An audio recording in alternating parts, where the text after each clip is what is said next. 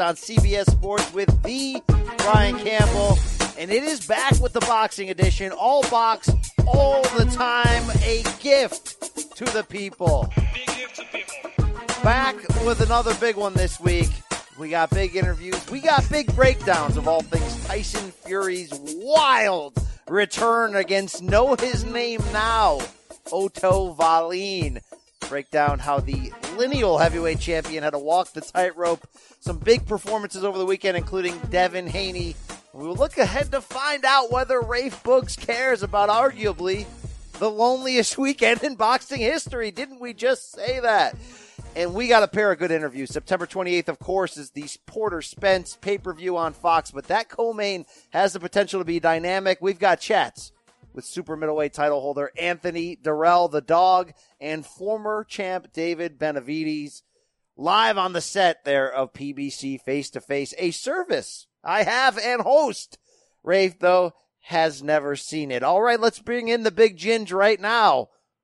He's a TV star. He's a book star. He's currently covering boxing on The Athletic. He might be a ginger. It's Rafe Boogs. Let me lick you up. Gonna lick you down. Tyson Fury. I'll even lick your cuts.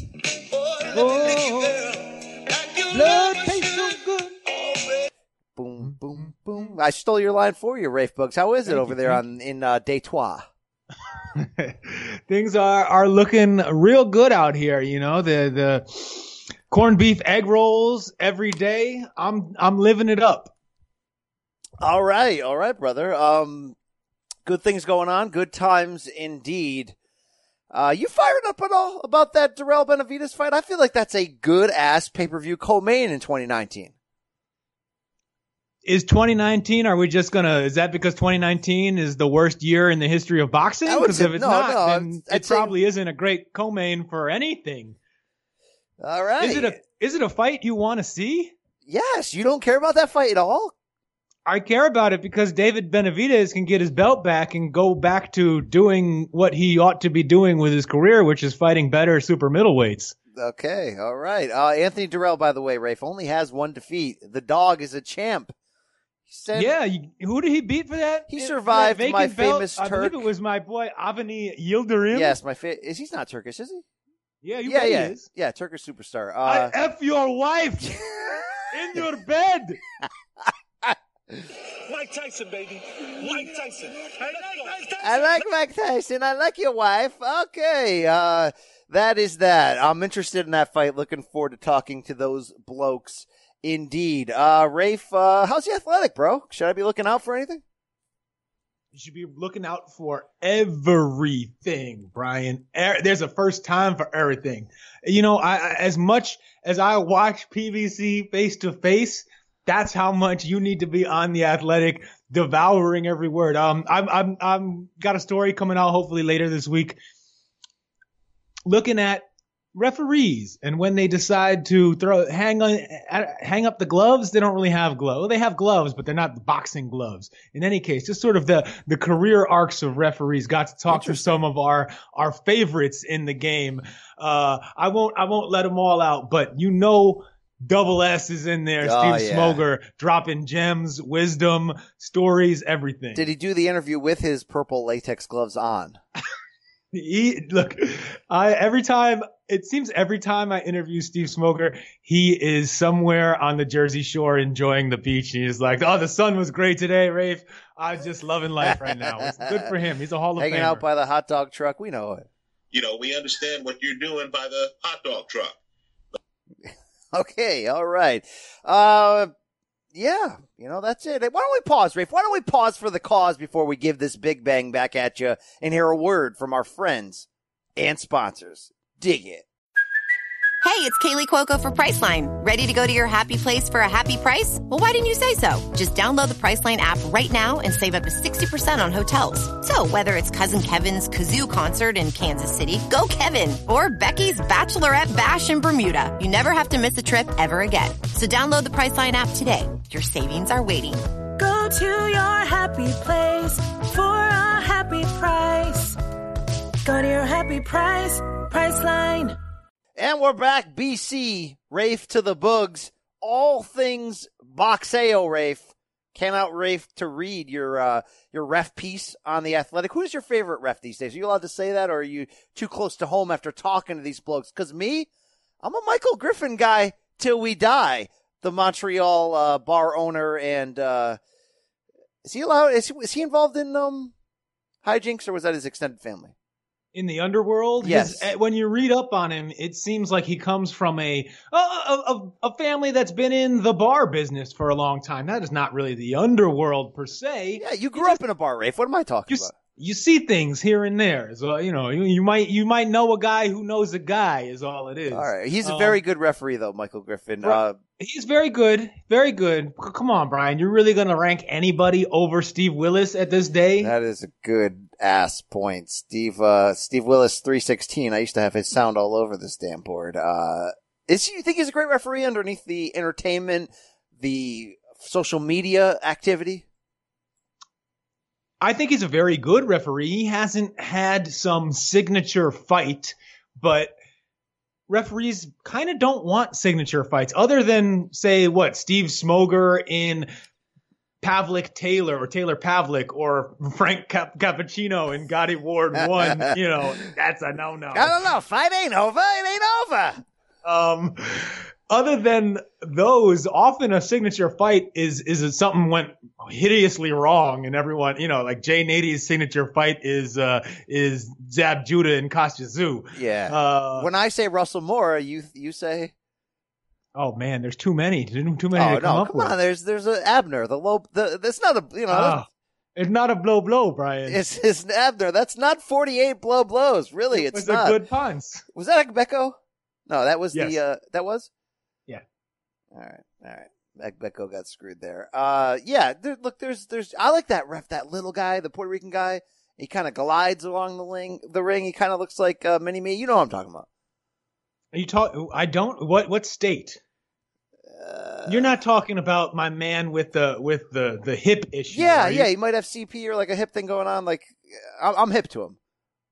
You are you're hip to that. Yeah. Um. Yeah. I I, I always forget his name too. He's got a funky rhythm to his walk. He's a DMV area ref. Yeah, yeah, he's you know, and then of course the man in the black hat, one of my favorite officials that have ever been a part of a DMV fight, which was Khan Peterson. Isn't that weird, by the way? Well, this show is off the rails, but isn't that weird that that Peterson failed that test afterwards for steroids, but it's still a loss to Khan, where any other time that happens, it's a no contest, right? Somebody's got to overturn it for it to become a no contest, and I don't People know. are just like, oh, Khan, who cares, right? you know, ah, All right. he puts the con in contest. All right.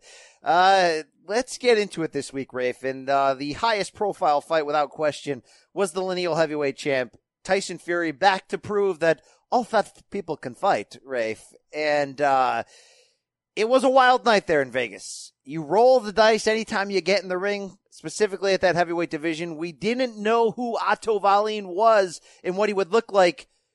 Turns out he has somewhat of a career night, but the story is that left hand in round three that opened up a monster cut above Fury's right eye on the brow.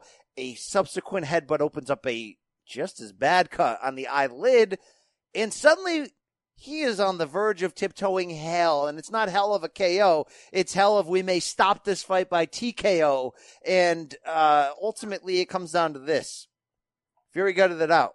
It was a fun ass fight. There's a lot of wild stuff to talk about.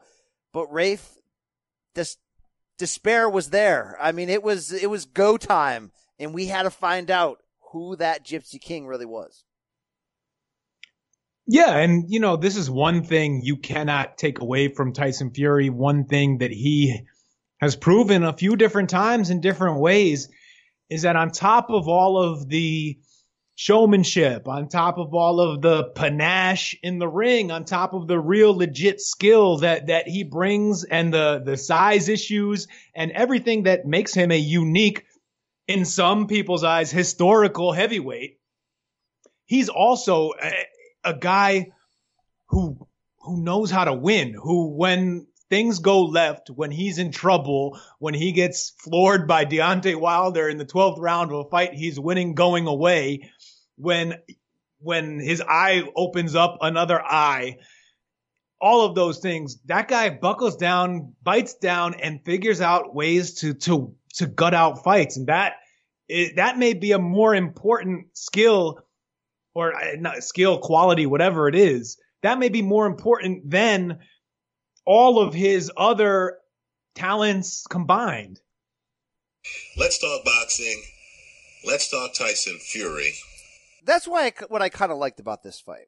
So it was a all you could easily get salty here, Rafe, and go, well, that's what you get for this kind of matchmaking, right? Like Otto Wallin, what are we talking about here? And yet, he really had to show something. Every interview, Rafe, it's I'm a fighting man. I'll never jack. I'm bred to do this. I'm gonna fight till I die. That's all I know how. You heard him last week on this show drop a million F words and basically just say I F people up. That's what I do. But when you hear that from a guy who's a loudmouth and a guy who has a scientific style, who's looking to outslick you, not not jack you up, doesn't always hit home. Yeah, Fury had a chance to get up twice against Wilder. It was heroic. But Rafe, it doesn't always scream, I'm this blood and guts warrior. Once in a while, though, you got to show it. And he kind of, you know, took the wrong step and got caught in the, the quicksand and had to show it. And I'm not sure this is a negative moving forward, Rafe, because nobody wants 50, 40, uh, stitches on each cut five months out from a Deontay Wilder rematch. But is there something good to be gained for having to show? Seek and destroy tendencies, having to use his size, having to do all these wild card intangible things because the fight didn't go his way. How is that going to hurt him preparing for Wilder a second time or fighting Joshua or fighting Usyk? Well, that's not going to hurt him in any way. I, I, look, Tyson Fury, I think, probably knows that that is in him or is confident that it is in him. Now, does it help the people who are looking at it as a positive, as, as an example of his resolve and an ability to gut out fights, find ways to win when things are going against him? Yeah, it helps his reputation. It's pos- it's positive for that part of his historical rec- record, for his legacy, you could even say. He probably feels like, look, I, I was that guy, whether, whether I knocked Otto Wallin out in well, the first round or or had to go through hell with him like he did. But what it, it happened and he made it through. And it wasn't look, it's not just a it's not just the Wilder fight where he's showed some some serious backbone. Stevie Cunningham put him face first almost on the ground in Good the gar in the garden and he got up and and basically did what he did to Wallin and it was incredible that he could make Wallin, a guy who's a lot bigger than former cruiser cruiserweight Steve Cunningham, look as small as Fury made Wallin look when he just leaned on him, got sloppy with him, fought we really fought pretty well inside, or definitely outfought him inside in the middle of getting sloppy, put all kinds of hair and sweat and blood all over his body, smelled his musk. I mean, that version of Fury, I, I, want to get crazy here, Brian uh, talk me down from this ledge. Part of me thinks that is the ideal or most dangerous version of Tyson Fury. Yes. Not not the not the flashy flash, not the guy who outboxes you. He can do that. He can do that to some opponents. But the guy who just uses that size and that will and just leans all of that disgusting 256 pounds of man and sweat and hair and blood on you and won't let smothers your punches is cra- crafty enough inside to get some off on you, but almost just beats you by tiring you out with the with the force of his big old body look, we've never seen him do that Klitschko style. That like, let me use the actual size and strength I have to wear you down. It's it's it's adds extra uh, wrinkles to what he can do in there potentially, Rafe. Because if he's ever going to have to fight, and I mean fight, it may be against Wilder, right? like almost lost in him getting up in that 12th round was how he started walking Wilder down and looked like it was fight or flight. I got to try to get you out of there before you get me out of there. You know what's most likely to happen in a rematch with Wilder, whether he wins or loses? I think Wilder fighting better, more assertive and going for it. So if Fury gets knocked down again and has to get up or has to fight out of being hurt for survival, I feel like this was almost a good public test in the kind of practice you can't get in the gym you can't get effing around because there's a cut that make, could make the fight stopped at any point. So you have to go for it. if he can mix some of that desperation at the right times in with, and I, when I say desperation, I mean aggression, really mixed with the sla- the style and slickness that he has, Rafe. Man, this really could be the Fury era. I know last week he didn't want to talk about that. I know some people are somehow still not ranking him number one pound for pound among the heavyweights from what we've seen. This is another notch on the belt, though, in a weird way, in a fight that shouldn't have happened, that shouldn't have been this wild. I mean, that could you you saw Bud Crawford's tweet. You could have stopped that that fight at any point in that second half. Oh, I mean, I well, let's let's just let's just take that statement and think about it for a minute. Would you agree that that's that fight gets stopped with pretty much any other fighter suffering that cut? Uh, there were two points in the fight. I think yes. I think overall the cut man actually did a tremendous job, and Fury was able to sort of keep uh, Wallin away at times from opening it back up. Although Wallin was like, "If you ain't cheating, you ain't trying," because he stuck the thumb of his glove right in that hole right in front of Tony Weeks' face. Like not even like B hop style. I'm going to hide my body. it was in the you. middle of a break. They it was like, and he still yeah. reached out. And was like, oh, let me just let me get a little bit more. I mean, I don't like that. A lot of people loved it because it's uh, you know Tyson. You got a little thing right over there. Let me help you out. Yeah. But I don't know. I mean, they certainly let him go in those two moments I'm referencing, and one was the 12th round when he got legitimately rocked twice, and I thought the fight could be over at any point because the cut opened up again big time, and his face was covered, mm. and I and I think there were initially maybe in the in the round or two after the cut opened up for the first time where he's just covered in blood, and you're like, uh, I don't know, that doctor I've seen less get stopped, so yeah. But it's the unbeaten lineal heavyweight champion with so much at stake here. I'd rather them give him that chance. Well, and and in this case, Brian, it it actually we saw it play out and saw proof that the officials made the right decision. The fight reached its natural conclusion. It went 12 rounds. Fury came back and won pretty much the entire back half of the fight except that 12th round where he was rocked and in trouble. And while you could question that decision and say that, yeah, we've seen fights get stopped over lesser cuts, this was one where the guy, yes, it, of course it made a difference that this was the champion with a lot riding on him coming out of this fight financially for his promoter, who is based in Las Vegas. Uh, and and the just all of the money that's still on the table in the heavyweight division that everyone in boxing wants a piece of. So yeah, that's a factor. But also, Fury went out and never he he of course the cut was affecting him. Of course the blood was affecting his vision, but he did enough to to at first stay competitive, not totally lose his bearings in the fight, and then came back and basically took it over with the the mauling sloppy style. Um, and you can't really argue with that. I mean, he he never, you know, the fight didn't slip away from him. If if if he had that cut and you could see it's affecting him. And you could see he's losing from there. Things start going downhill. It's snowballing. I bet they stop it, cut or for whatever, you know, maybe for the cut. But because of the way Fury responded, I think that buys him more, more leeway from Tony Weeks and the doctors and everyone. Tony Weeks with a great hair part, as always. Tony Weeks a pretty damn solid historic referee, Rafe. He let Floyd Maidana one be fun. He did. He did. He, so much so that Floyd made sure Kenny Bayless was coming back for that rematch. Let me get my caddy, yeah. But uh, I mean, obviously, well, you know, Tony Weeks' moment is is Corrales Castillo, but uh, I love the I love his work. I love I love your daddy. Uh, so let's get it on. All right. Um, were you over ESPN at all in this one? We talked like crazy the first time around. I thought I thought they were pretty damn annoying this time, but they took steps back at least. They they didn't butter my bagel every possible second, Rafe yeah, I I was not I didn't feel as bombarded with uh, lineal heavyweight whatever being thrown around, and well, you know what? Also, there was more to call. There was a real fight to call. There was real action to call. There was there was not the need to come up to sell the. Then here is Fury doing another amazing thing that only Tyson Fury can do. That's like, pretty good impression. That that that was on. They just touch gloves. Why are they touching gloves again? Um, they they didn't they didn't need to do that. There was real drama to to describe and explain, and so I think look during slow fights, I, I sometimes the broadcasters just got to make stuff up or hit on narratives, themes, storylines, sell junk. That's life. But this was a very dramatic fight because of the cut, and they called it. I wasn't that mad. I wasn't mad about it.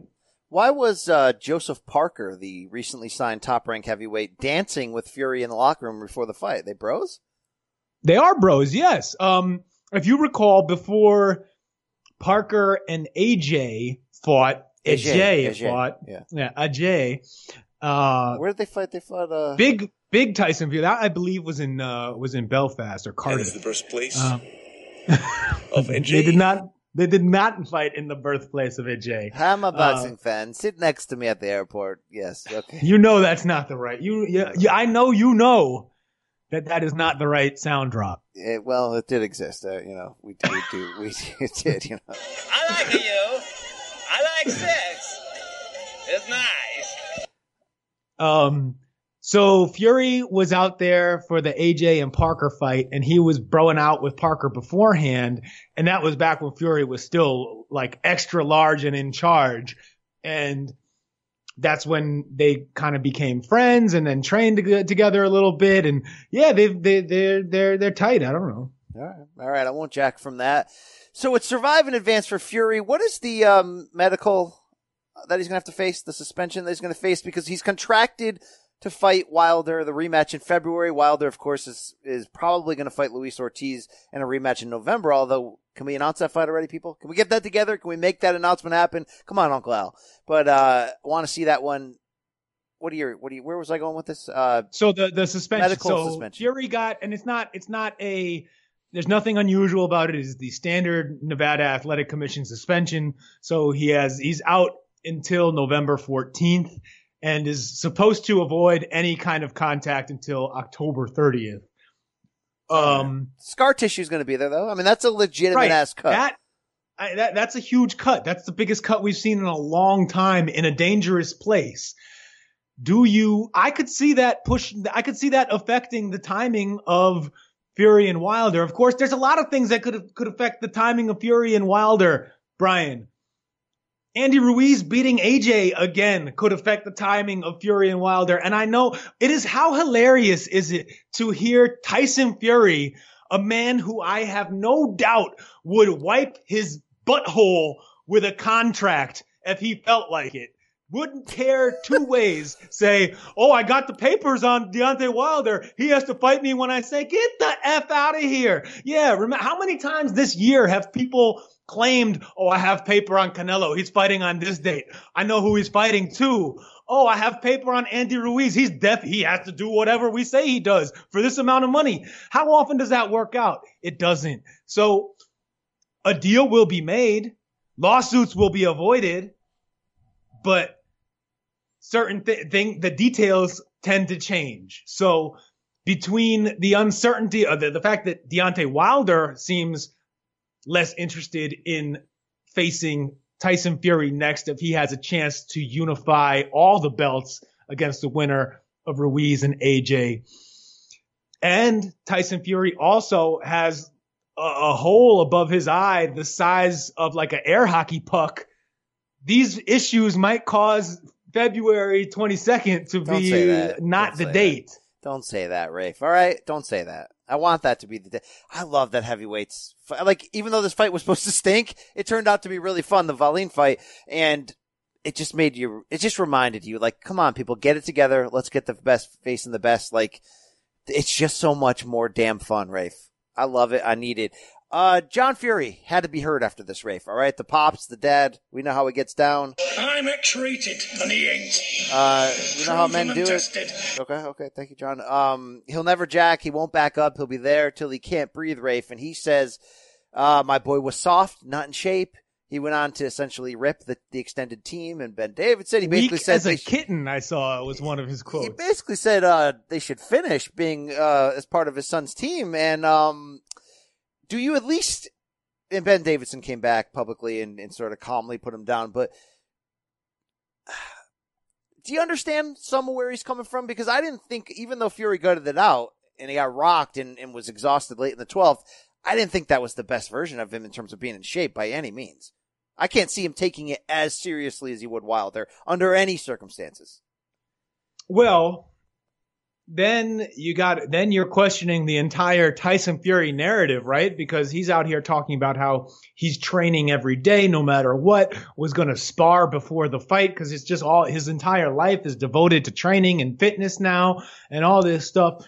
I mean, and also to to to, to if you looked at the uh the John Fury quote, he actually thought that Tyson should have come in heavier said that he's a 19 stone fighter, not a 18 whatever that I don't know the stones, whatever the heck. I get, but he wanted him to be heavier. Stones? Yeah.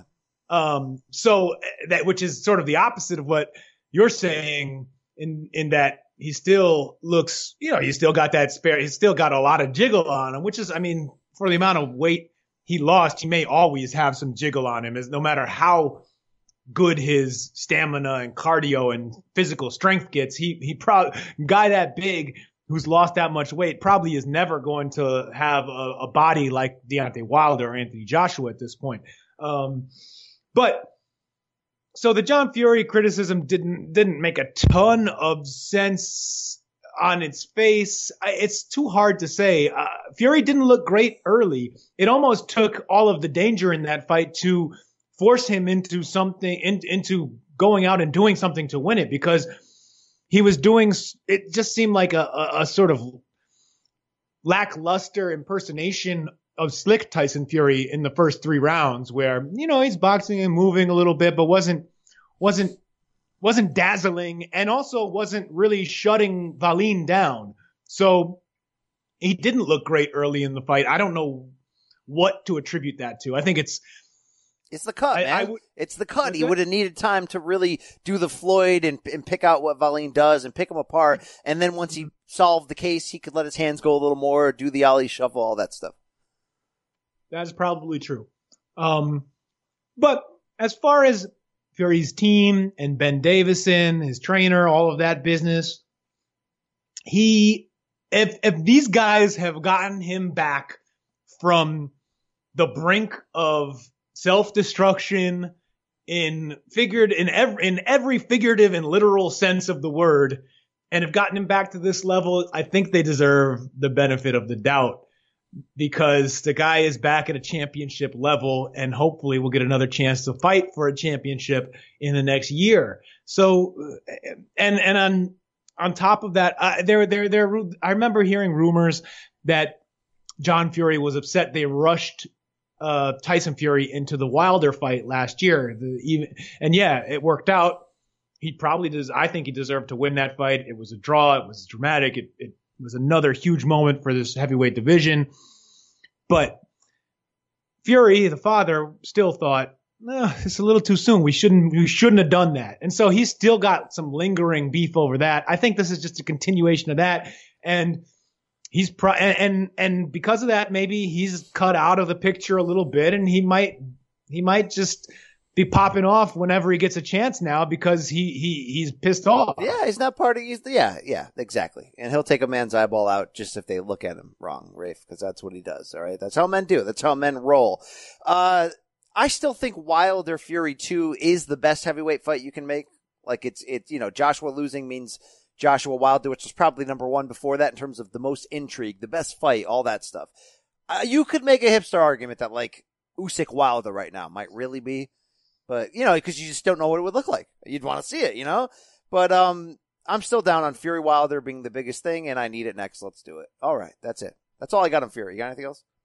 No, no, it's fine. All right. Uh, there was was there anything else in that card worth talking about? Oh, the the the Jose Super Bowl with uh Linares and our boy uh sexy Sergio Light here, which is uh, Jose Did Zepeda. you, did you call Jose Pedraza Jose Linares? Uh, they've become the same fighter in my mind. Both gave How dare you. Both gave Loma a tough test. Uh, no, I I love me some Jose Zepeda. Was that fight fun? I didn't feel like people were enjoying it on Twitter as much as I was. I really enjoyed that fight. It was not a thrilling fight, but it was there was action.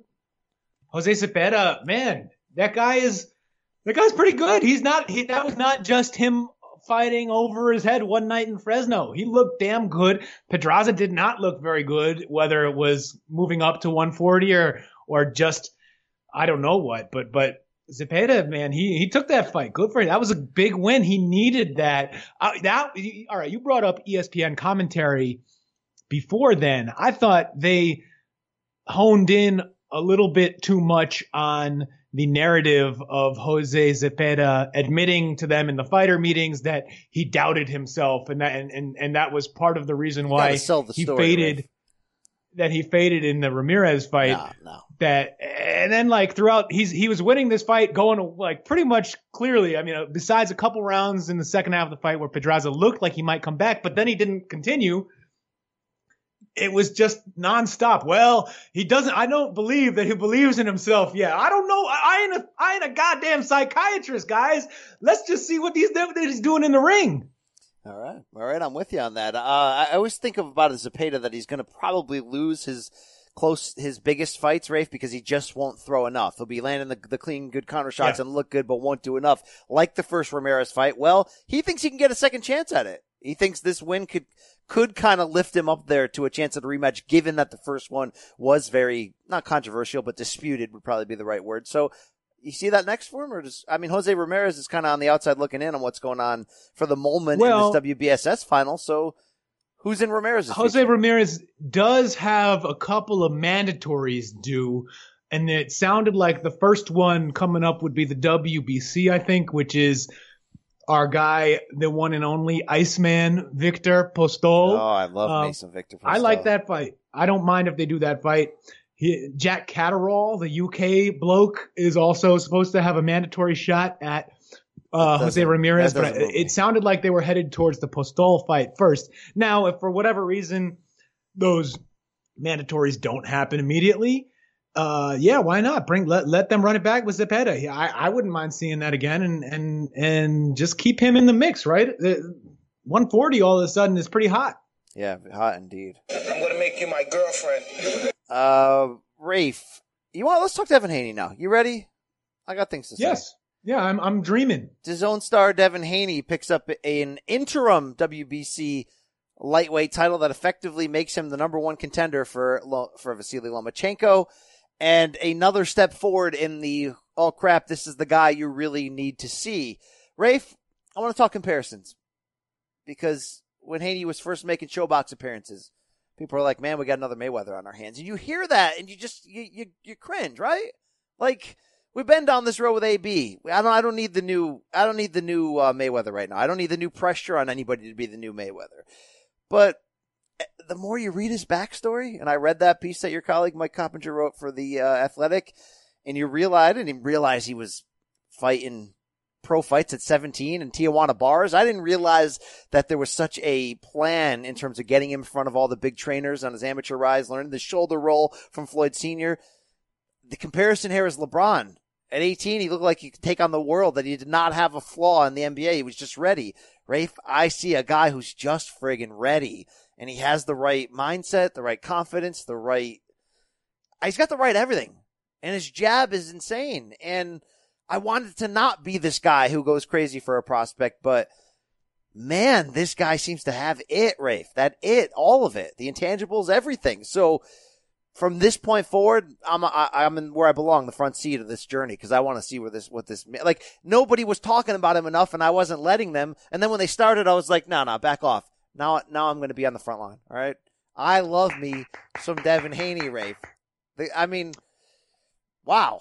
Thank you, thank you, man. I'm I'm glad Campbell got the score right. Yeah. Finally, finally, I I feel I feel like I've I wasn't hearing Jimmy. I wouldn't allow myself. I was only listening, Rafe. Well, uh, to be fair, there the the level of competition prior to this, some of the a couple of those ShoBox fights, even dare I say, beating Mason Rock Hard Mighty Menard. Uh, you know, it's fair to take a wait and see approach with some of those wins. Well, what uh, you're kind of now, there will always be a temptation, especially for us in the media, to jump on as early as possible because whenever that lottery ticket hits, you get to be the person who is like, I was in from day one. I could tell the way he hit rock hard, mighty Mason Menard, save big money at Menards with a jab that he was the guy. But anyone who says that is lying. They're full of S. And so anyway, some skepticism. That's fine. I'm glad you're on board. Yeah, the thing that strikes me about Devin Haney is he, and you nailed it. He looks like a complete fighter right now. He doesn't look like a hot, sizzling prospect. Like, oh man, this guy could be special. Yeah, No, like no, Te- like Teofimo is doing Teofimo Right. Lopez Jr. is doing Roy Jones type things at times, and we're like, oh crap. But you don't you don't look at him as as five tooled. Right. Exactly. Haney looks like that. Like yeah, that, that he is a com- like nearly a complete fighter, and it's amazing. And and which is incredible about that is he could he, he's young enough that he could keep getting better with experience, with everything else that as he gets stronger, grows into that man strength, all of that stuff. It's gonna be. I, I want to see every step of it, and and yes, it's crazy that a lot of people watched him fight Zaur Abdullaev on Friday night in the old felt forum at the garden and immediately we're like, yeah, I'd take him over Loma. But you know what? I take him over Harry Greb. Yeah, come on. yeah, right? You know what? That's how good he looks. And he looks like a better you you you see him and you're like, yeah, well, you know, he probably has a as better shot than than cousin Luke did. I don't mind saying, I mean, you know, sometimes you got to trust or at least put a little faith in what in in, the, the amazing talent that a guy like that displays. Now he's got a lot of proving left to do, and when the time is right, he will do it against whoever those opponents end up being. But man, yeah, he's he's he's he is he's living up to everything they say about him. And I am so feel. I mean, watching it, like just that jab, like the little things, just the way he sticks that jab. It makes a sound in the same way, like when you see a uh, jacked high school baseball player who's probably going to get drafted, and you hear the ping off the bat, Rafe, and it's just different. There's certain moments like that in sports or or whatever where when you hear him hit that jab and the speed and the angles, it's like even something as foundational as that. He's just he's nailing it, Rafe. He's nailing it. That short right counter right hand is just is uh short right counter right hand is is a thing of beauty. Uh, so to And- hear to hear more of the backstory when you find out, I didn't know he was sparring with Floyd at 18 to set up the McGregor fight. I didn't know that way years earlier. His dad kept bringing him to the gym over and over to sort of model Floyd. So. I- In that sense, right guy to model, obviously. I mean, in terms of being a professional, treating your body well, and compartmental, the compartmentality of of Kobe Bryant every tiny possible skill and just banging it over and over. Rafe, just bang that thing. Like we're not Hey, banging. Sometimes them. you want to bang them. bang him a little bit. I mean, we're not banging them. uh, yeah, so I don't mean to sit here and suddenly go zero to 60 on Devin and just drool on him, but, uh, I'm dreaming. And what a pickup for DAZN and Eddie Hearn. I don't think we say that enough now, Rafe, especially for DAZN, because this guy had Al Haymon and Floyd and PBC all after him. This guy had Top Rank all after him. And he chose the road of most money, hashtag earn with Hearn, but the ability, the ability also to do the fighter promoter thing, which, you know, works for Floyd. Does it work for anybody else, by the way? I mean, Triple G Promotions is kind of a thing. MP Promotions, Miguel Cotto Promotions, uh, Well, Jason Litzau Promotions. It depends on what you what you mean by does it work. Are any of those outfits r- rivaling top rank or you know or or uh, content provider, not promoter, premier boxing champions or They sound like uh, Golden Boy yeah. or Matchroom or any of those? Are they ma- are they rivaling those as the top you know promotional outfits in the game? No, but I'm sure they get a little, little bit of extra money out of it when they fight or they sign fighters and promoters who want to work with them co-promote their fighters and they get a little bit extra money out of it. It's, it's, they make so, there's nothing wrong with having it, assuming it doesn't take uh, time and, and concentration away from their main careers in the ring, which it does, you know, you, you hire yourself an LRB and you're good, baby. Um, and, um, one thing about Devin Haney though, I, I, I encourage you to look up, um, an interview last week he did with Fight Hub. Marcos Viejas, The, the, the journalist, journalist, The journalist. the journalist, okay, yes. Marco did, did a fantastic job. Um, Marcos and Viejas has done a spectacular job. Get it right, The journalist. The journalist. Thank you. Oh, the journalist, the journalist. Um, no, Marcos Viejas. Mar- I can't even say his name normal now because of Dwyer. Sergii Marcos Viejas uh, was interviewing Dev Haney on Fight Hub, and they got to talking about Lomachenko and the way that Haney talked about it was eye opening because he didn't go into bluster. He didn't do the Teofimo thing. He didn't do what a lot of brash, talented, soon to be great young fighters do, which is like, oh, I don't care. I'll, I'll, whoever put him in front of me, I'm gonna beat his ass, blah, blah, blah, blah, blah. No, he, he was super, super thoughtful about it. He's like, look, I'm not to say that he's bad, like that. I, I think it's an easy night for me because he's people are looking at him like he's a great fighter and he's proven it. But I want that fight. And if I took it, I think I can do some things in there. And he hasn't faced someone quite like me, just like I haven't faced someone quite like him. Just the way the confidence was real. And it was not, it, there was, he didn't, it was not overstated. And it was just, it, it made you believe in him. Like, oh, this guy is Yeah. real, real special. I love the tra- the way he delivered the trash talk. I guess is the best way to say it in in calling him Nomachenko afterwards, which could come off cheesy if you don't do it right. But he's like, "I'll call you Nomachenko because I know you won't fight me." And to see him at the press conference, kind of calling out Egis too, and being like, "You know, your boy's not going to fight me." Like, I, I love it. I love that confidence. The best way, Rafe, in a bloated and segregated boxing landscape of every promoter being tied to a big network to make the fights we need to see is one, become big enough to where the networks have to work together, or two, go that mandatory route. And we know Loma's trying to be a belt collector, and I know that Top Rank wants him to face the winner of Richard Commey December 14th against Teo. But, man, I don't see Loma giving up the belt to avoid this. I, I feel like we could make this happen. Like, and that's Hey. the thing, like, we already look at Loma as being the brilliant pound for pound king who is slightly over his head at 135, and that's kind of what adds to the entertainment, because he's doing such brilliant stuff. And we've already seen him hit his limit against the Linares' cousin Luke's and, uh, and Pedraza. So I can't even imagine, Rafe. I can't even imagine how good a Devin Haney Loma fight could be because Well, whoever, Brian, whoever it is now, I think is the time. I think the time is right that we could actually, we're not totally just kidding ourselves, hoping that some of the, some of the fights like this get made in the next year or two, because Lomachenko is that fighter who is sig- singularly, or not singularly, but extremely conscious of his legacy. He wants to build that legacy and he wants to do it by unifying a division where he's too small to really even be there in lightweight, and yet he's he's three belts uh, uh, out of four there with a good shot at getting the fourth next year. On top of that, he's I think after that because there still won't be there arguably won't be that huge marquee name, although the Rigondeaux, I mean, if if if Rigo hadn't looked like that in that fight, that would have been the name. That would have been the that would that deserves to be a legacy fight, even though it was kind of like a crap wash of a fight. Um, but anyway, he's gonna he as long as Lomachenko is fighting, he's gonna look for for those kind of challenges. And now is the best time for him to want them too.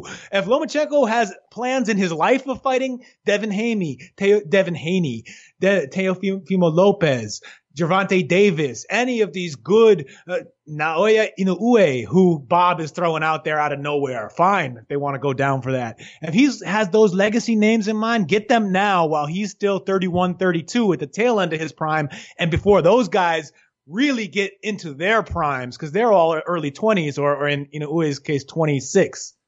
Yeah, yeah, indeed. Uh, it's going to be wild because I almost feel like, hey, Loma, like there's so many studs out there. If you got any doubt, go go back down now. Go back down now because because Tank just moved. Who's your third- favorite? Who's your fa- who out of all of those fights, out of uh, or, or any that I haven't mentioned? What's the one? I mean, is, is Mikey still the fight that you want most? See, Mikey's brand just you know got pulled down just a little by doing by losing so badly to Spence at 47. Took a big chance, all that. Where I almost wonder if he can get back down to 35 and be that guy again. The old version. Don't fall in love with the guy who does this. That guy probably. But now the idea of Haney and Loma is just like what would happen if if like I'm I'm imagining Loma hitting his ceiling against a guy this talented in one package and he's big for 35. Like that could be a long night, dude. That could be a long night. It Yeah, also could be a it- it- classic uh, fight, but I'm just saying, like, the fact that we have the pound for pound king here and he's willing to fight everybody, and we got the young stud in Teo we needed to see. We got Commey might come out of there for all we know, a good hand. And then you've got Haney, Gervonta moving up to 35.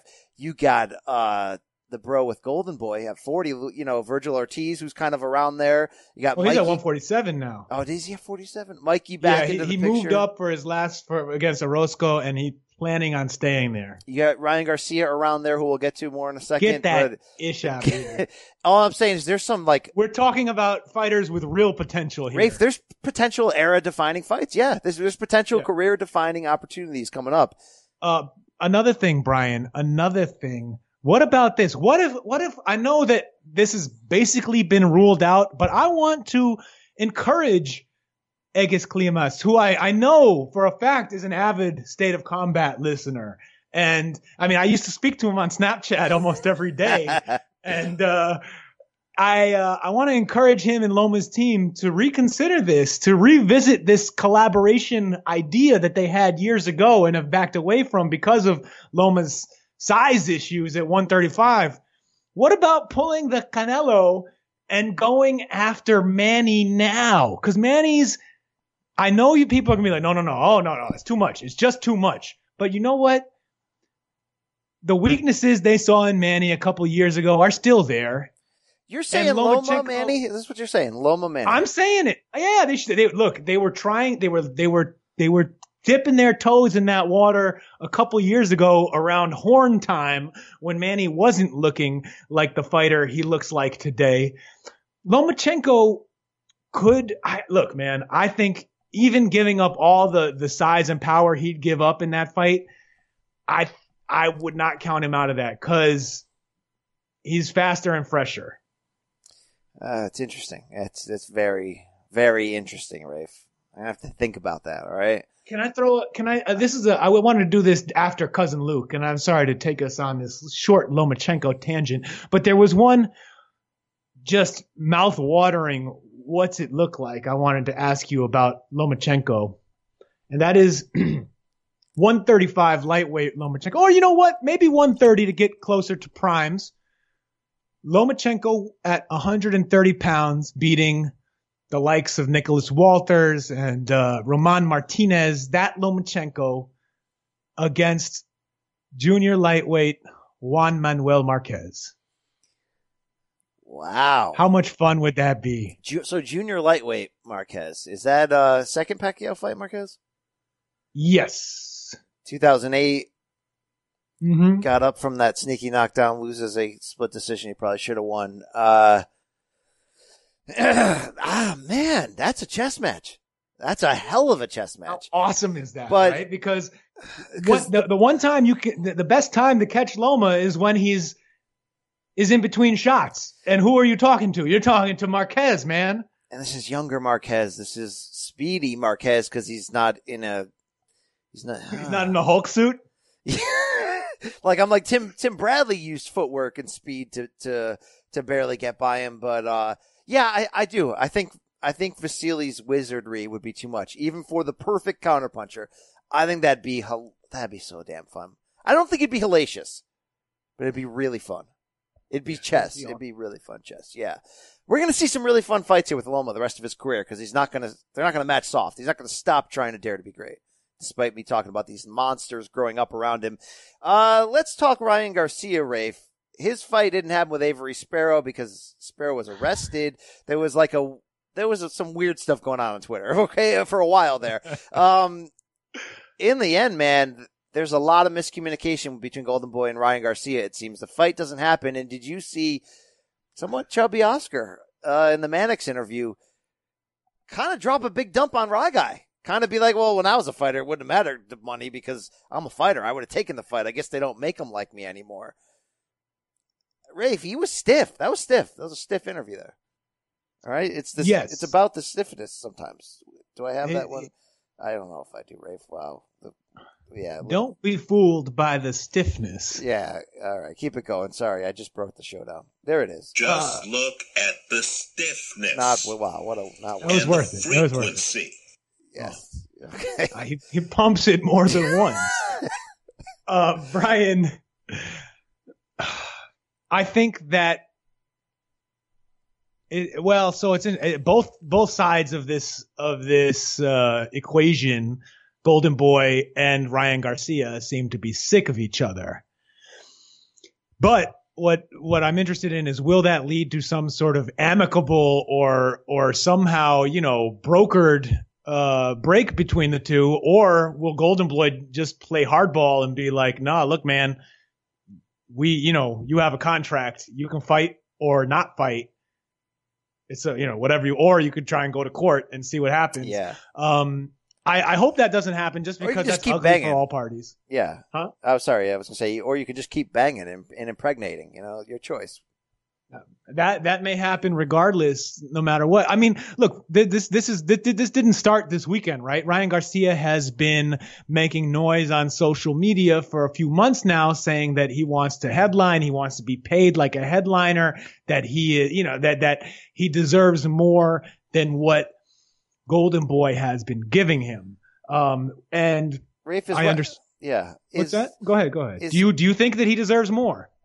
I don't know, man. I mean, I get his points about, hey, I built my own brand, not you guys. You know, I got way more followers than any of you guys put together. Um, That's true, Brian. But here's the thing: Golden Boy ain't making money off of Ryan Garcia's Instagram, no, that's that's also and Ryan. Garcia isn't really bringing. I mean, yeah, he brings some girls to the to to into the arena. Well, here's the bottom line on it, though. Uh, his biggest fight, they'll be cashing him out.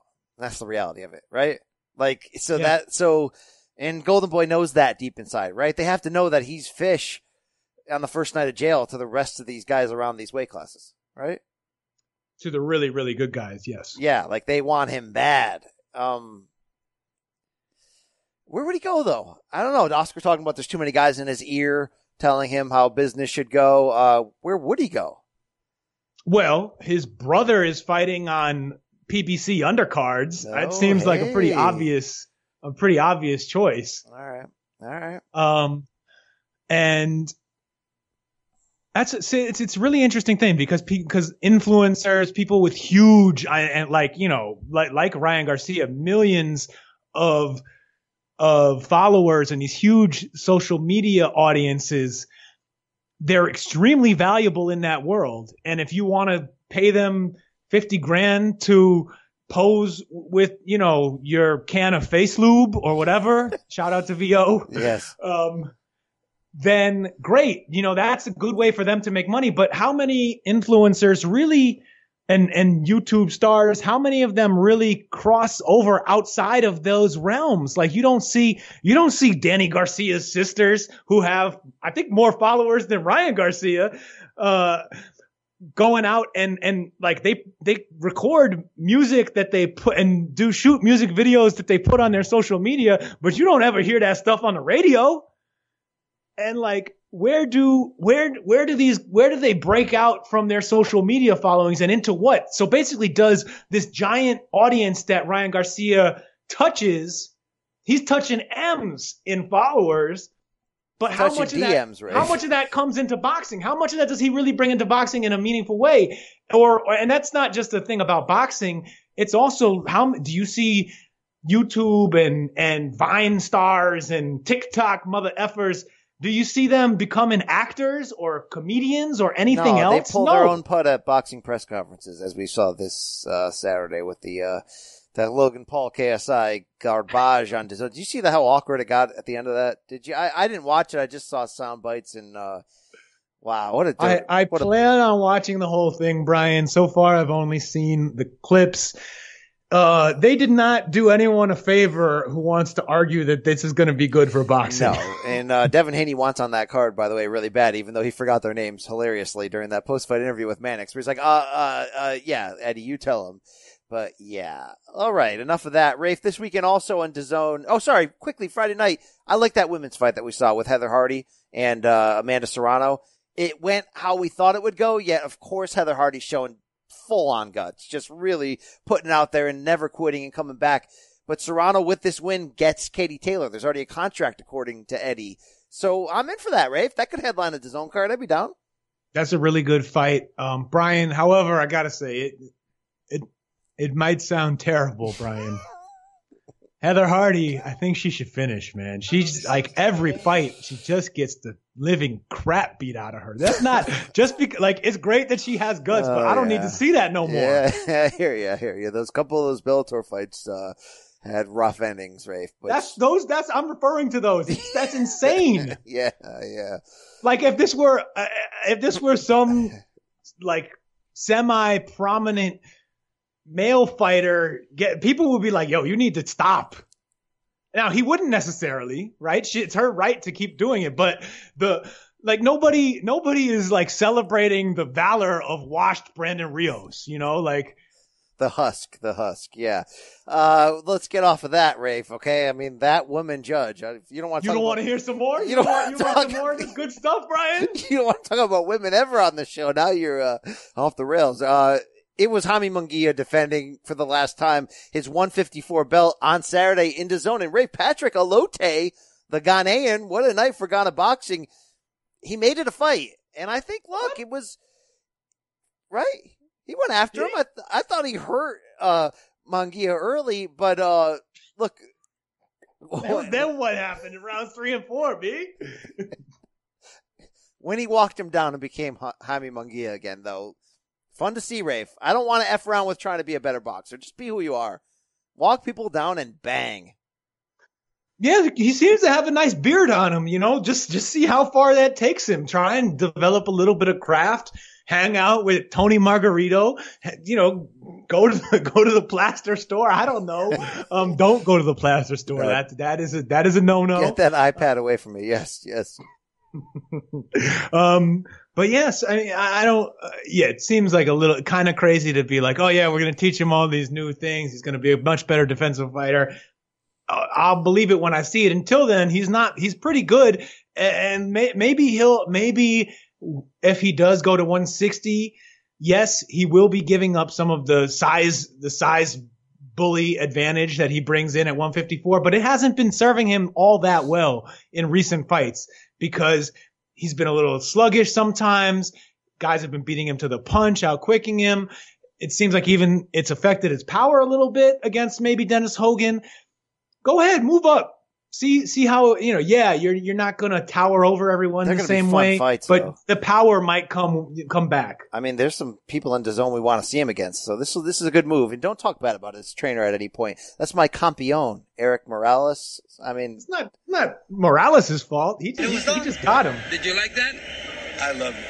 Gracias. Gracias. Gracias, campeón. Gracias. All right, uh, November 2nd, it is happening. Canelo, Canelo, uh, are we going to have a, uh, we got to do something. Remember when that creative Canelo Khan fight that became Canelo Rave, hashtag Canelo? It was like a, uh, Jen and Ben sort of thing. It was, you know, or Jen, So you're thinking something like Kanovalev? Brangelina type, type thing. Um, I think it has to be Kanovalev, no, right? it's your, it's actually, it's your bull. Uh, yeah, maybe. I actually, I'm gonna take that back. I don't want to hear this at all. Let's never have this conversation again. Uh, it's it's a great fight though. It's going up against, unfortunately, a really good UFC card. I know you don't care about the skinhead white guys, but it's in MSG Oh, but I care about these guys. with Nate Diaz and Jorge Masvidal, three piece of soda. I mean, like that's the fight all year. If you are if you are in my spot, you feel like you want to be at. But I gotta pick. I gotta pick Canelo, Rafe, dude. What balls he has. We already talked about this, but I cannot stop from announcing it again. I don't care if you think Kovalev is washed, and you might be right. But Danny has a stick, Rafe. This is this is the big ball stuff. Okay, this is bulgy, Rafe. Yeah, this is. I love it. He he's. I I like it too. I like the fight. I want to see like we just we we all know how this seems like a a smart choice for Canelo to go up to 175 and try to get a title there. This is the guy that makes the most sense. Although that's the thing, you never really know because some of these other guys, they're younger, they're fresher, they don't, they haven't been, they haven't had the rough nights that Kovalev have, has had, and that could mean a lot of things. But rough nights in the ring for sure. Uh, but they also ha- don't have the wins that he has. They haven't beaten the people like he has, and is still doing right. He is still dangerous, and God for not, I mean, not God forbid, but Canelo better hope that he, everything he sees is right and that he will be able to get past that jab. Because if he doesn't, Uh, he, he got a problem on his hands. yeah, you better effing getting side on him. Sergei or Sergey Kovalov. What a renaissance man Dwyer is on these pronunciations, right? If that pro grade one he had that time was, uh, I mean, Regis Cobre. St- Spencer's a pretty bad one on pro grade too from that epic rant he had. He was definitely drunk that night. I always forget to ask him because I feel like it'd be rude, right? Would it be rude to say, "Hey, Spence, were you drunk that night?" But he was drunk. Yeah, yeah, it would be. It would be rude. I wouldn't. I, how many? I that, look. I think a lot of people would tip their hat to you, be like that. You might get the ball. You like Mikey Garcia might have to give you the ball sack of the year award to just walk up to Errol Spence and be like, "Hey, man, were you drunk? You look kind of drunk to me." Oh yeah, yeah. Well, I would ask him though, what did you tell Broner? What did you say that night when he was acting? He was kind of That's- clowning okay. around in the middle of your interview, and you whispered something in his ear, like that. Basic, you. like, like I think you told him his life was going to end if he didn't get shut the f up. Uh, and and I would I don't think he'll answer, but that that I think would be a little easier to to broach, and maybe from there you'd be like, hey, you know, maybe you had a few too, you know, whatever. Errol Spence by murder. Errol's too big, too strong. Indeed. Uh, I've been spending too many years trying to get the real story from Errol about that Floyd sparring session, which I still need to ask Kenny Porter. I still need to ask his data, but uh, I should I should I should switch my priorities, Rafe, and what cow I'm going to milk or try to milk in the end. There. Yeah, that was it's, a, it's a long way from the udder to the to the to the cup. That is utterly uh, ridiculous there, Rafe. Um, all right, Rafe, let's get that ridiculousness out of the way. Let's hear from a pair of uh, of very strong, very must see 168ers, Rafe. We're going to see that September 28th, the pay per view co main of Spence Porter. It is Anthony the Dog Dirrell against former champion David Benavidez. Somebody may get beat by a man with those things, Rafe, but somebody's probably going to see a very good fight. Let's hear from the participants now. It begins with the dog, Anthony Dirrell, the champion. Enjoy. Picture, vacant belt, Yildirim, February. What happened that night? Uh, I, I thought I put a whooping on him. Uh, judges thought otherwise.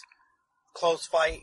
In their eyes, I outlanded the guy with over a hundred punches more. Uh, headbutt happened, and they had to call it a fight and go to the scorecards.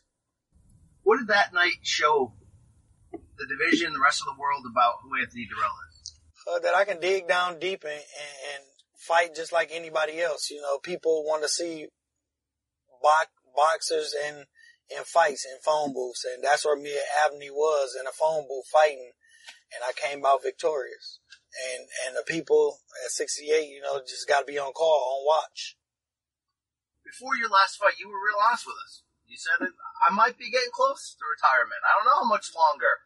How much did winning the title again change that? Uh, it changed it. Uh, it changed it a lot. You know, you want to be known as one of the greats. You want to be recognized as a legend, and that that's what this fight will do for me to put me in in that in that greatness category when I beat this guy on, on September 28th. Whose belt is that sitting in front of you right now? It's mine.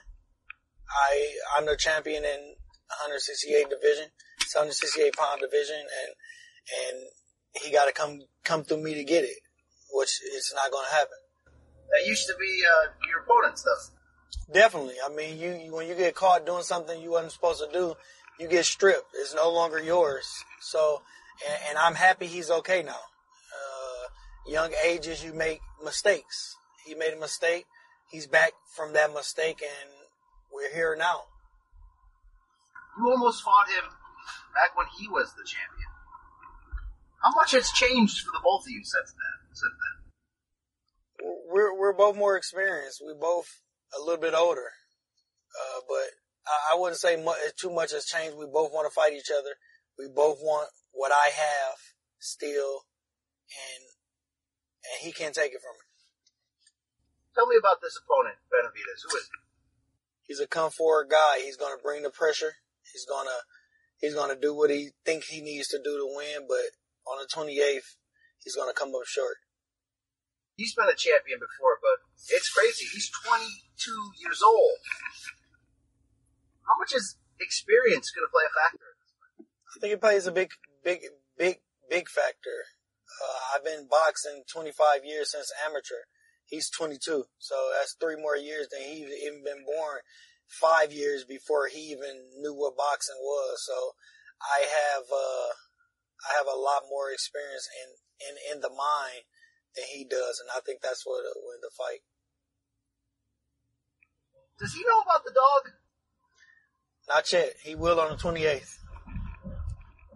Can you teach a dog new tricks? Is the dog evolving? What, where are we at at age 34? You you you got you got to do stuff new, and it's not really new. You knew everything that you that's coming anyway. You knew that uh, I can box, I can bang, and we saw that in, in, in a few of my fights. Marco Antonio Rubio is one of them. I boxed him like it was nobody's business.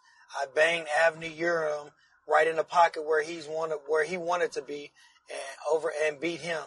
So nothing is nothing that anybody can think they say they see can see when it when you're in that ring. It's a totally different story.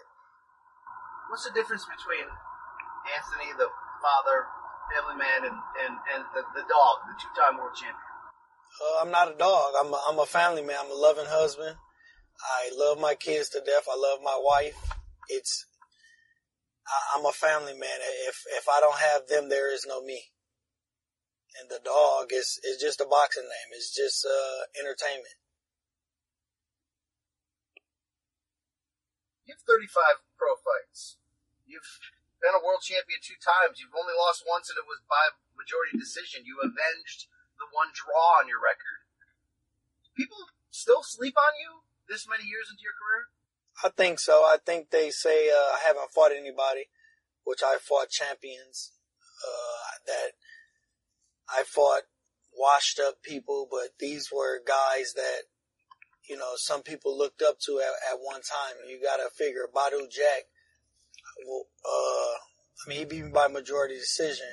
Uh, I, I gave him one of the toughest fights he ever had. I, uh, after that, he became multiple world champion. Sakio Bika, he went to war with everybody, to Joe Calzaghe, to Andre Ward, and he gave him a tough fight. I think I knocked him down for the second time in his career, which, like I said, one other person that's did that. But, I mean, you got Marco Antonio Rubio, you got, I mean, you got a, a lot of, lot of talent that I have fought. And, and, I mean, you can sleep on me. I'm, a, I'm fine with that. I'd rather take the, uh, I'd rather take the riches before the fame.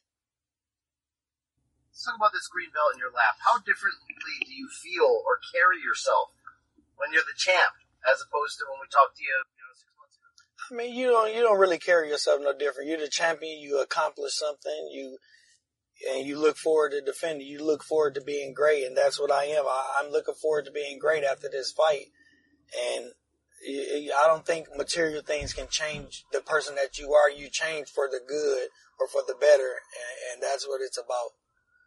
How have you changed in the last six months? Uh, I changed a lot.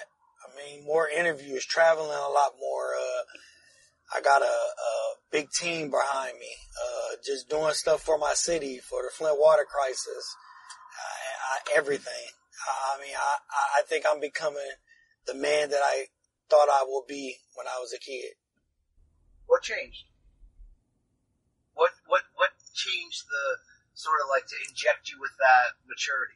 Just knowing that life is short, and if you accomplish something as big as I accomplished this, then you know you live your life. You you enjoy it for that time being, and, and don't let nobody tell you that it's not yours or you can't do this or you can't do that because you can. And, and, and, I'm living proof of that. This fight is unique in that, like we established, you're fighting the former champion who, never lost that belt. So how much does that change the mindset that you expect your opponent to have? Uh, it doesn't change the, the mindset. It, it's still, you know, you stick to the game plan that you work on in the gym and you execute that game plan. If you do that, you'll come out victorious at the end of the night how do your styles? What type of potential does this fight have to be with, with considering there's two styles you guys bring in? Uh, like I say, we're, we're both come forward fighters. We're, we're going to fight until one of us go down or until the end of the 12th round. That's how tough we are. We both are. And I know I, I got a little bit more grit in me than he does. But like I say, we'll, we'll see that on September 28th. Styles make fights. You guys come in with the same mindset to, to, to fight, to, to, to brawl, to go for it, what's going to separate you? Who's in a better condition? At the end of the day, that's that's what it all comes down to, especially when you're in a fight like that. If you're fighting and nonstop punching, it's who in a better condition, who can take the shots better, who can last the 12 rounds of of fighting. Is he more dangerous because he thinks the belt's his? No, I don't think so. I'm dangerous too. Uh, people think I can't hit, but I'm. I assure you, I can hit. And like the 28th, he'll find out that my punches are not soft. Tell me about your history of, of seeing him, of going face to face with him. What, what's what's it been like between you two? Oh, it's been it's been cordial. It, it, it's been okay, but it's come fight night. You know, it's a business. At the end of the day, I have no no nothing against him, but at the end of the day, I don't like him when I get in that ring. So I, I'm going to knock him out. That's what I'm looking for. Uh, but outside the ring, he's a good guy. His family, his family is excellent. We even shook hands at the press conference. It, it's, it's no hard feelings at this point, but when they get in the ring, it's, he's trying to take my head off and I'm trying to take his off. All right. We, you've been through this process before, this face to face, your chance before the fight to, to really feel out your opponent. What do you hope to happen when you sit across from David? What are you, what are you looking to gain from this? You know, uh, you gotta win. You gotta win somewhere. It gotta be three wins in, before the fight happen. You know, press conference, weigh-ins, and then the fight. So that's uh that's the three three things that you have to win to to to even get in his head. You feel like being a, with him being a young guy and with you having the experience that that you can you can break him, you can outguile him, outthink him, and get, get into his head?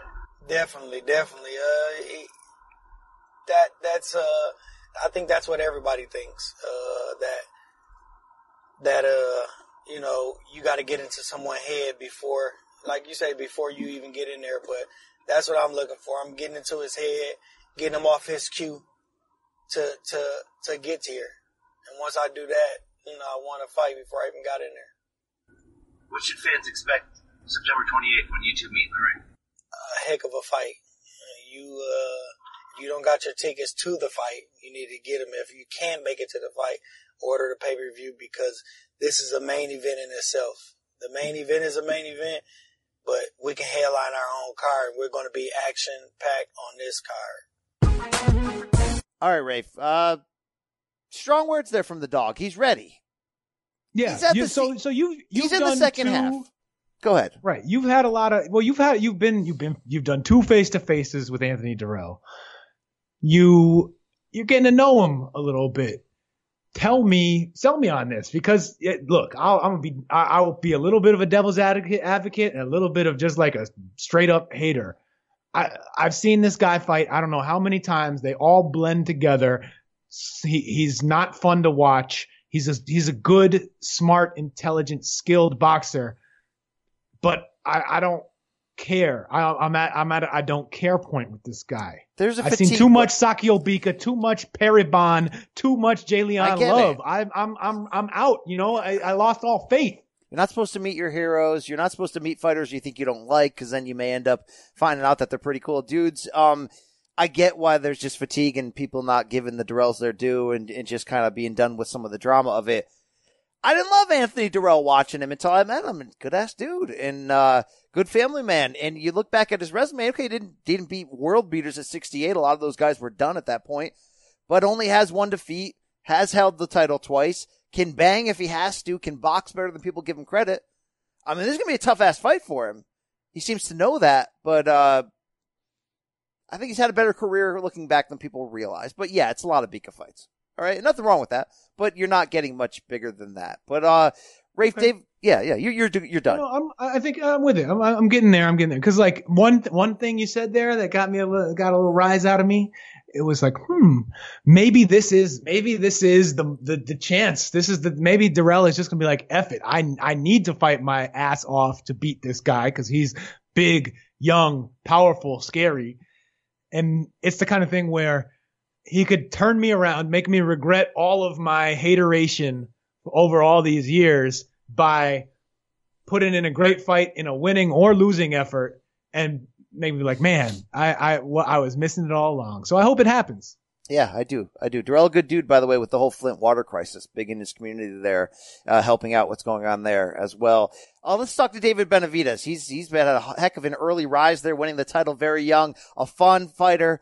Of course, we know how he lost this title and now he'll get a chance to fight it again. Let's hear about his preparation and turning his image around ahead of this fight. Enjoy. Uh, David, this is a pretty damn big fight here. Um, whose WBC belt is that? You know, it's my WBC belt. You know, I'm the rightful owner of the belt. But, you know, um, I had to vacate it. Anthony Dirrell fought Yildirim for it. They fought for the vacant title.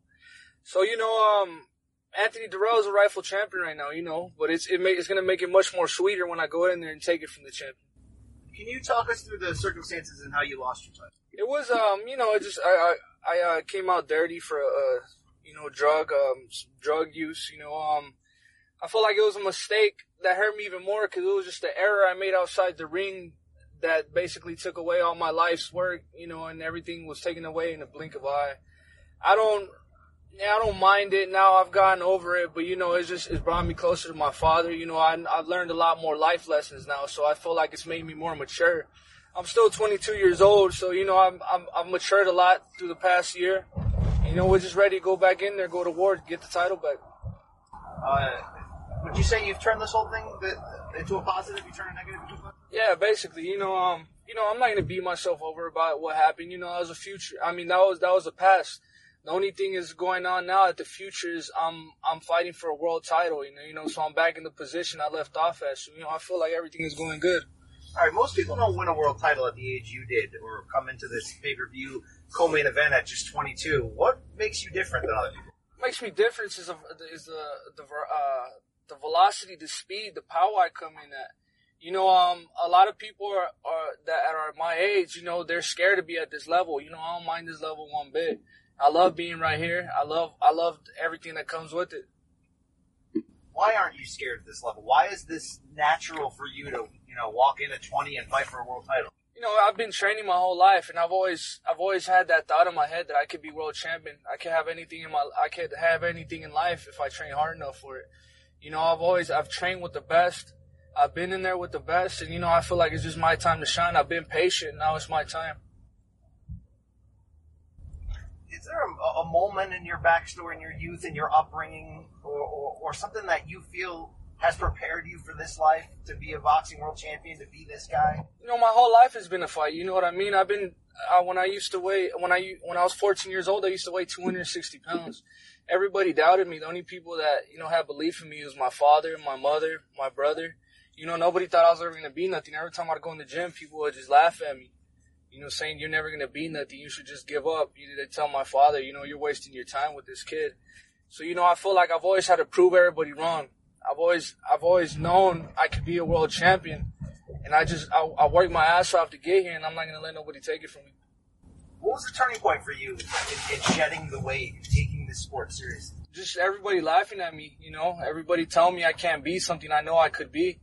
You know, it's just I had worked my whole life, and for people to actually like treat me like I'm nothing, and like like boxing is not not not for me. You know, it just it just really hurt me. So I feel like, man, we gotta we gotta show these people what I really am. All right, when when this episode, you know, when it starts, there's gonna be a picture of you. They're gonna show highlights of you to get people to be, oh, I know that guy. Inevitably, they're gonna show the the the Vieira knockout or the I mean the, the um Medina Medina. Sorry, the Porky Medina knockout. Um, it's like a nine punch knockout. I've never seen anything like it. T- tell me about that ending of that fight. You know, the, the that fight was so special for me because there was so much on the line. There was a great veteran in the in the ring with me. Nobody thought I was gonna beat, let alone knock out. You know, I trained, I trained my hardest for that fight. You know, I told everybody I was to knock the guy out. It took the absolute best out of me to come out that night and to knock him out. You know, it was just leading up to that moment. You know, I'm like, I was thinking in my head, I'm, I got to make this special. I got to leave a stamp on this fight. And that's exactly what I did. You know, that's a fight that people will be talking about way after I'm retired. You know, it was just a spectacular knockout. You don't see knockouts like that every day. All right, on the flip side here, who who's Anthony Dirrell at age 34? Anthony Dirrell is still a rugged, tough veteran. You know, um, he's been in the sport since since I was a little kid. He's been professional. I remember watching him when I was a little kid. He's been through a lot of adversity himself, so I respect him in that sense. But you know, I just want to go in there. I want to I want to tear him apart. You know, I want to show him who I am, and I want him. I want to make him remember me. You know, by dismantling them in the ring. Before his last fight, when he won the vacant title, he was honest with us and he said, you know, retirement could be in the near future for me. When you hear a fighter say that, and yet now he's world champion, is there something to that negative? You know, I think he's just been in this in, in this in this sport a long time, and he just knows the hard work and dedication it takes to to to stay in that level. You know, I feel like seeing me, he knows I train this hard. He knows I dedicate myself 100%. So he knows what's coming to him. You know, so I feel like if he, if he says that, you know, he's going to retire after this fight in a couple fights, he knows what's going to happen. What's going to happen? I'm going to win by knockout. I'm going to take my belt back. Uh, not every fight has to be personal. You don't have to hate each other. What's it, what's it, what's it been like for you guys standing across from each other, you know, negotiating for a fight? What's, what's the personal level? You know, um, uh, like I said, every every fight you step into is always personal. You know, it doesn't mean you guys always have to trash talk every time you see each other.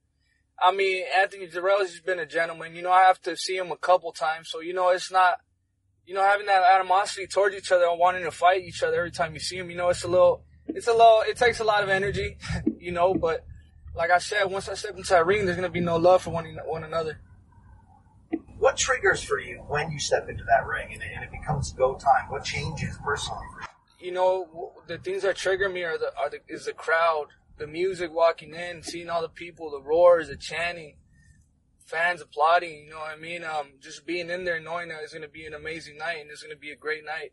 All the hard work had been done in the gym, so now it's just time to it's time to show out. All right, Anthony told us he, he expects straight up a, a war, a full on action fight with you, and that it's going to be his stamina that will separate you two. How do you respond to that? We're gonna, we've always been known to have stamina too, you know. So if he says he has stamina, we're gonna have stamina too. So it's just gonna be an all out war. Can, in your opinion, what ultimately would separate you guys if, if this becomes, you know, a type of action fight? I think my age, my uh, my relentlessness, my body shots, my jabs, head movement, you know, the hunger, wanting to be this world champion again. You know, he's already champion. I need to go get my belt back. You came back against J'Leon Love a few months back. What were you looking to say with that performance? I was just trying to let everybody know I'm back there. You know, I'm back here. You know, I never left, and um, I seen an opportunity with the 50,000 people, you know, and I took advantage of that. All right, like Dirrell, you come from a boxing family. Are there more similarities and differences between you guys? Um, you know, I really don't know much about him. You know, I feel like uh, I know he has a brother that boxes. I feel like a lot of a lot of the top fighters uh, have a lot of similarities towards each other. You know, all we do is eat, sleep, think, boxing. You know, that's all we do. We breathe boxing. You know, we study boxing. If you want to be the best fighter and you want to be an elite fighter, then all fighters are the same at that level. You know. You're gonna get a lot of publicity being in a co-main event for such a big pay-per-view fight. What do you hope people learn about you? I just, you know, by the time my by the time my career is done, I just want to let everybody know that I was, uh, you know, I was the best super middleweight of my generation. I want to say, I want people to say that he fought the best and he was the baddest man on the planet at that time. I almost feel like from some of the words you say that like you fight with a chip on your shoulder. Is that something you can identify with? It's you know it's it's, it's always been like that since I was a little kid. You know I just, I just a lot of people never really believed in me. You know the people who have only believed in me were the people close to me. You know I didn't have a big amateur career. You know I just had a lot of wars in the gym. You know and a lot of people never thought I was going to be anything You know, a lot of people even from my hometown, you know, they just said that, oh, that's Jose Benavidez' little brother. That's all he's going to be. He's never going to make a name for himself. So I've always grown, I've always trained with that hatred and that anger. You know, I just wanted to show everybody who I am. I want to be my own self and I want to be David Benavidez and I want people to remember me forever. My final question is, you know, we're going to go face to face with Dirrell. You're going to be sitting right across from, him, looking him in the eye. To some, this is a fight before the fight. You can you can win this. You can gain something from this. What are you hoping to gain from this experience? I just want when I sit down and I stare at him face to face, I want him to see what he's really going to go up against. He's going to go up against an animal. You know, I'm not gonna I'm not gonna back down from him. He's not gonna back down from me. But I want him to know that I'm going to be the last man standing. Quick question, yeah, just quick question for you. Like, when you were stripped of your belt, you have probably been waiting for this moment on September 28th since that moment. That that's what you were looking for, that opportunity to win your belt back. As you now see all these days have passed, what's on your mind as you think about that moment you were stripped of it and knowing you're back here to get your belt back? I'm just thinking about everything everything everybody said about me. You know, this guy's not going to be nothing. He never will become uh, be where he once was you know, I've seen this, I've seen this moment in my dreams. You know, I think about it all day, every day. You know, I just, I see the glory out there and I'm to go get it. You know, um, I feel like my fans, all the people supporting me, my family, not only, not only I deserve the belt, but they all deserve the belt. You know, um, and I'm to go out there, I'm to take it, I'm to bring it back for my people. I need it. Think that you let them down when you were stripped of your belt? Oh, of course, you know, of course. A lot of people have believed in me. It wasn't just me that, that's what I came to realize that it's not just me out there; it's the people that support me and my family. You know, I just I I can't I, I have to stop being selfish now. I have to think about them before I even think about myself, because at the end of the day, they get hurt too. You know, not me not knowing you know what I do has a big effect on everybody. I have to look at the bigger picture now, and it really affects everybody more than myself. You know, I, when I saw your brother fight Terrence Crawford, he carried like this swagger that was like, "Damn, this guy's to come in here and try to win it. I see that same strat swagger in you. Where does that come from? It just, you know, um, just knowing in your heart that you're you're the best. You know, a lot of people counted my brother out with Terrence Crawford, and that was probably the hardest fight that Terrence Crawford has ever had. You know, my uh, uh, my brother got knocked down the last round, but he was fighting the whole fight. You know, I mean, it's just something we we've we've we've learned to grow. Uh, we learned to carry with us throughout our whole career. We're not gonna we're not gonna come and we're not gonna take no for an answer. If somebody says they're gonna beat us, you know, we're not going to take that answer. That's unacceptable. You know, we got a warriors mentality and we're going to fight all the way to the end. All right, Rafe, I love me some David Benavidez as a fighter. Punches and bunches, all action, showing you that he's going to have a great career. I mean, there's a lot there to work with, Rafe. I, I guess I'm coming to terms on the mistakes he's made in his life and his understanding of them. And I feel like he's ready to show you how good he can be. And I almost feel like he may end up being just a younger, primer version of Dirrell in the end. Yes. And look, I don't even, I, I'm not even that mad at him, right? I, he, he, he, he tested positive for cocaine. Okay. That's not great as a, doesn't say great. That, that's not the best. That's not the number one thing you want to hear about a fighter. It's also not the worst thing I would, you could hear about a fighter. Um, he served a suspension until he looked bad in the ring or does something. I don't know. like. I'm just not mad at the guy. Like I'm glad he's back. You're like we could have been partying a long time ago. Yeah, yeah. You're like, all right, all right, I'm down with that. But uh, there seems to be an edge to the Benavidez that I really like. You know, his brother's tough as balls. Their dad almost starts a lot of fights for them. Just uh, that's why you you got to see. By the way, you got to see Benavidez and Caleb Plant eventually. We got to build to that, and we are. We are, Rafe. So there's a well, big beef there, and that's a great fight. It is, and is the is there beef between David Benavidez and Caleb Plant, or I mean, did it start there, or did it really start with Jose Benavidez getting into it with Plant at that at a gym in Vegas, and then the whole family, you know, of course, of course, now especially with them both being in the championship conversation in the same division, there's going to be, like, I want me some Plant, but that is anyway, it's a good fight. I, am glad there's some emotions behind it. Uh, Rafe, do you think the yeah. rest of this division is potentially looking at Plant like a Ryan Garcia incorrectly?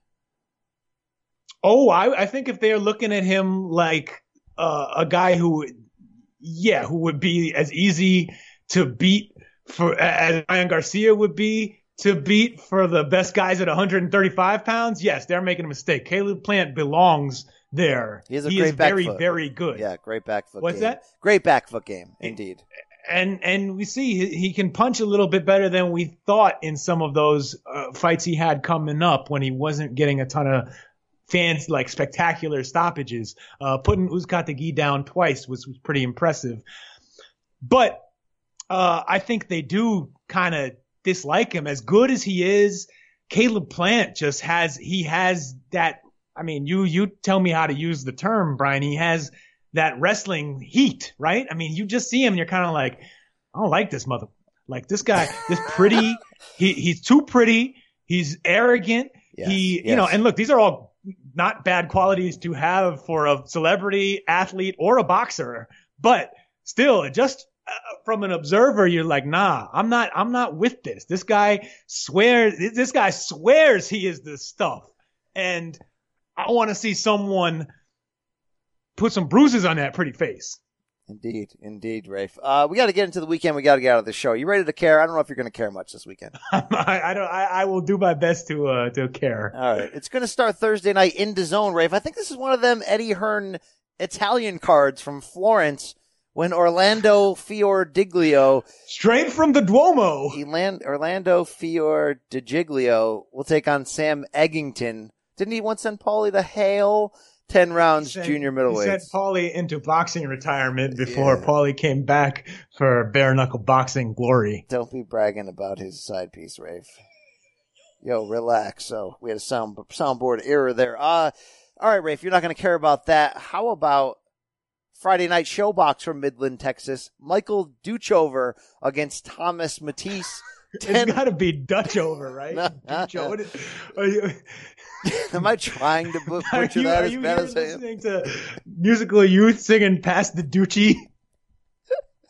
Yeah, yeah. Not a lot. Of, no, no panache there. No panache. Sorry for the uh, soundboard issues. Uh, nobody cares, right, Rafe? But I, I don't know. Do you care? You don't I care. care a little bit. This sounds like a good one on a slow weekend. A good a show, at least ShoBox. You can expect to see some some some real talent on the screen, and and whether or not it's it's prime. No, it's not prime, but it's it's something. I, I'm with it. You get to you get to hang with Barry Tompkins and and Raul Steve Marquez, Farhood. I'm I'm with that. Yeah, I'm, I'm with that team as well. Uh, Friday night, Las Vegas Mayweather Promotions fo- Facebook stream. Lionel Thompson and Scott Sigmon, 10 rounds light heavyweights. Yo, didn't Scott Sigmon fight Roy Jones like Yeah, a year or two yeah, ago? Yeah. He fought Uh, somebody good luck, L. Train. Yeah, I don't, I don't want to talk about that. All right. Wow, this weekend blows, Rafe. Saturday night, FS1, PBC on FS1 from Bakersfield, California.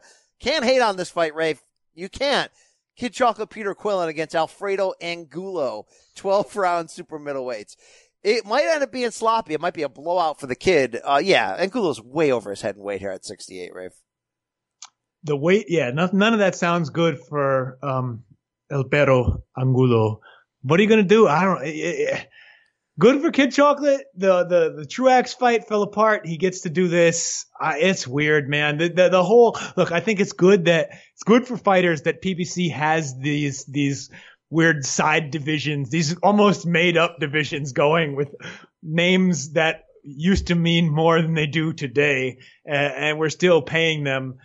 I don't know that I, as a fan, really want to see every single one of these fights, but I'm not mad that they exist. Indeed, Rafe. Indeed. Uh, what's your favorite Angulo win?